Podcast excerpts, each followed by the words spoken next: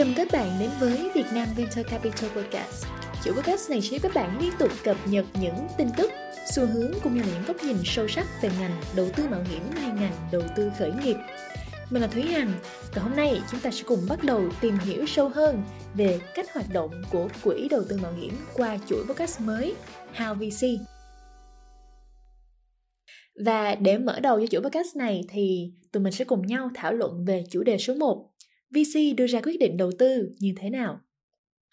Như mọi người cũng biết thì các quỹ đầu tư mạo hiểm hay còn gọi là VC là một trong những nguồn vốn quan trọng cho các công ty khởi nghiệp. Mặc dù theo số liệu từ báo cáo của Đại học Kinh doanh Chicago, Mỹ, thì chỉ có khoảng 0,25% công ty khởi nghiệp được các VC lựa chọn đầu tư. Nghĩa là có rất là ít dự án được đầu tư, nhưng các VC đã có tác động rất lớn đến môi trường kinh tế nói chung. Thống kê cho thấy thì 50% các công ty niêm yết ở Hoa Kỳ đã nhận được vốn đầu tư mạo hiểm và tổng giá trị vốn hóa thị trường của các công ty này chiếm khoảng 20% tổng vốn hóa thị trường chứng khoán Hoa Kỳ. Mặc dù VC đóng vai trò lấp đầy khoảng trống trên thị trường vốn đầu tư và tài trợ trong giai đoạn đầu của một công ty có thể giúp các startup giải quyết những cái vấn đề về vốn một cách nhanh chóng. Nhưng cách mà VC đưa ra quyết định đầu tư và xây dựng danh mục đầu tư vẫn còn là một mảng kiến thức khá là lạ lẫm đối với các startup và cả thị trường đầu tư tài chính nữa. Do đó thì hôm nay tụi mình sẽ cùng bàn luận kỹ hơn về chủ đề này trong tập podcast số 1 của How VC. Bước đầu tiên của một kế hoạch đầu tư là tìm kiếm các dự án đầu tư tiềm năng. Tìm kiếm dự án là quá trình mà VC tìm kiếm các startup tiềm năng và các cơ hội thị trường. Như một khảo sát của trường đại học kinh doanh Chicago, Mỹ cho biết thì thông thường một VC sẽ tìm kiếm và lập một danh sách tiềm năng với khoảng 200 công ty cho một năm tài chính. Sau quá trình phân tích và chọn lọc, cuối cùng sẽ chỉ giữ 4 công ty. Tùy thuộc vào mỗi tổ chức đầu tư mà họ sẽ có các phương pháp đánh giá chọn lọc riêng biệt. Tuy nhiên, nhìn chung thì khi mà lựa chọn mục tiêu đầu tư, các VC thường sẽ xem xét các yếu tố như là sức hấp dẫn của thị trường nè, chiến lược, công nghệ, sản phẩm dịch vụ, khách hàng, cạnh tranh, điều khoản giao dịch, kinh nghiệm và đặc biệt là năng lực của đội ngũ sáng lập. Phong cách đầu tư của các quỹ VC tham gia vào đầu tư giai đoạn cuối tương tự như phong cách đầu tư của các quỹ PE, Private Equity. Họ quan tâm nhiều hơn đến việc định giá doanh nghiệp và mô hình kinh doanh.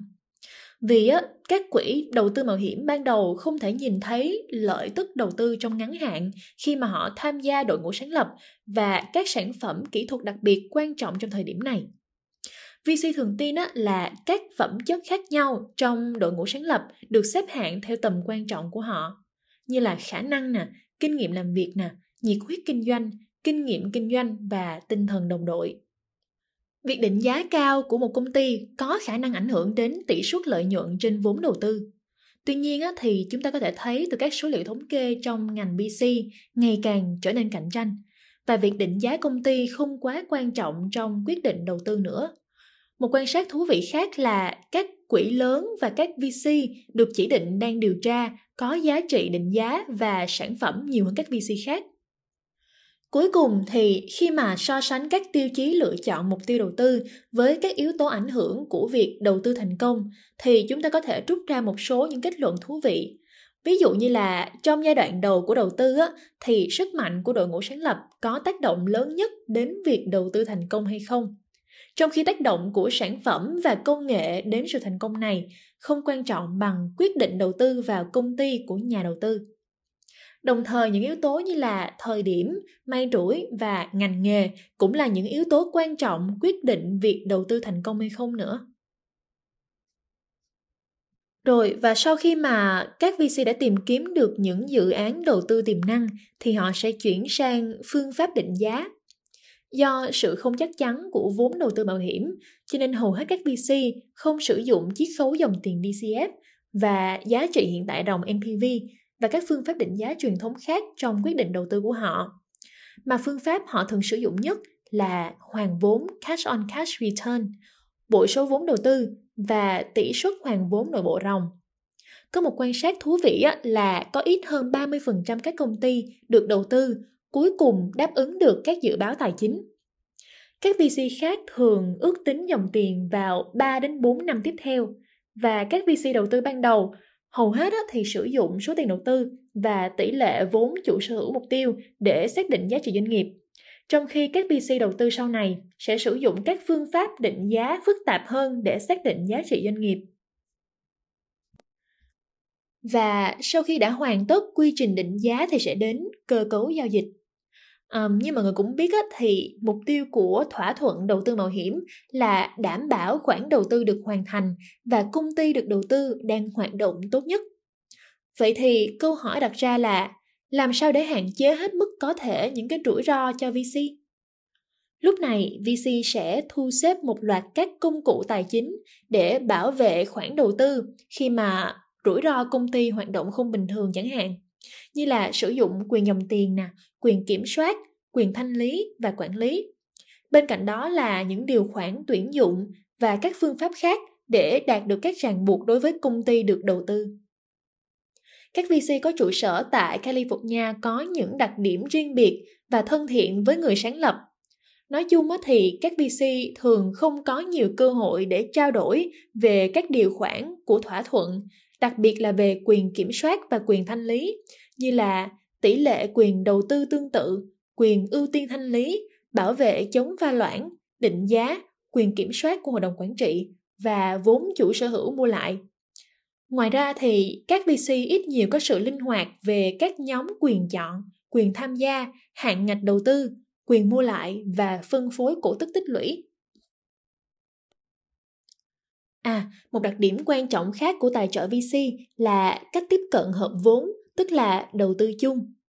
À, một thông tin nữa dành cho mọi người là khoảng 65% vốn đầu tư mạo hiểm là dưới hình thức đầu tư chung này nhằm mục đích là chia sẻ rủi ro, xây dựng danh tiếng, giảm bớt khó khăn về vốn và tích lũy khả năng đầu tư chuyên nghiệp. Đây cũng là một trong những yếu tố quyết định quan trọng với các VC khi mà quyết định liên kết với các nhà đầu tư khác. Đến đây thì Hằng biết là có nhiều bạn đang tự hỏi à, sau khi mà quyết định đầu tư xong thì sao nữa đúng không vậy thì mình sẽ cùng tìm hiểu về giai đoạn quản lý sau đầu tư VC không chỉ góp vốn mà còn tham gia rất tích cực vào các công tác quản lý sau đầu tư. VC đặc biệt quan trọng đối với việc tiêu chuẩn hóa các công ty khởi nghiệp, điều mà startup nào cũng cần trong giai đoạn đầu khi mà thành lập công ty. Và VC sẽ tham gia vào việc lập kế hoạch chiến lược nè, cải thiện quản trị công ty, thành lập hội đồng quản trị và thuê các nhà quản lý chuyên nghiệp bên ngoài. Và không có gì đáng ngạc nhiên khi mà các VC tham gia vào các khoản đầu tư ở giai đoạn đầu thường sẽ tích cực hơn so với các VC ở giai đoạn cuối trong việc là khớp vốn cho các công ty đã đầu tư. Một quan sát thú vị nữa là các VC ở California tham gia nhiều hơn vào việc khớp nguồn khách hàng cho các công ty được đầu tư. Điều này chắc chắn là rất quan trọng với các công ty B2B nè. Và tất nhiên, lời giải thích cho hiện tượng này có thể là vì thung lũng Silicon là một môi trường làm việc theo cụm. Vì vậy, VC đó có thể dễ dàng kết nối với các tài nguyên hơn. Mọi người có thể thấy là các VC thường không cần phải sử dụng những cái công nghệ tài chính phức tạp gì để dự đoán lợi nhuận đầu tư, mà họ sẽ chú ý nhiều hơn đến cách sử dụng quyền thanh lý, quyền kiểm soát và các công cụ tài chính khác trong các thỏa thuận đầu tư nhằm bảo vệ đầu tư. Ở tập hôm nay thì tụi mình sẽ chỉ dừng lại ở giai đoạn tìm kiếm và chọn lọc được startup tiềm năng của quỹ đầu tư mạo hiểm thôi. Nhưng mà để biết thêm sau đó về quá trình thẩm định nè và quyết định xuống tiền của VC diễn ra như thế nào, thì mời các bạn cùng theo dõi các phần sau của chuỗi podcast How VC của Việt Nam Venture Capital Podcast nhé.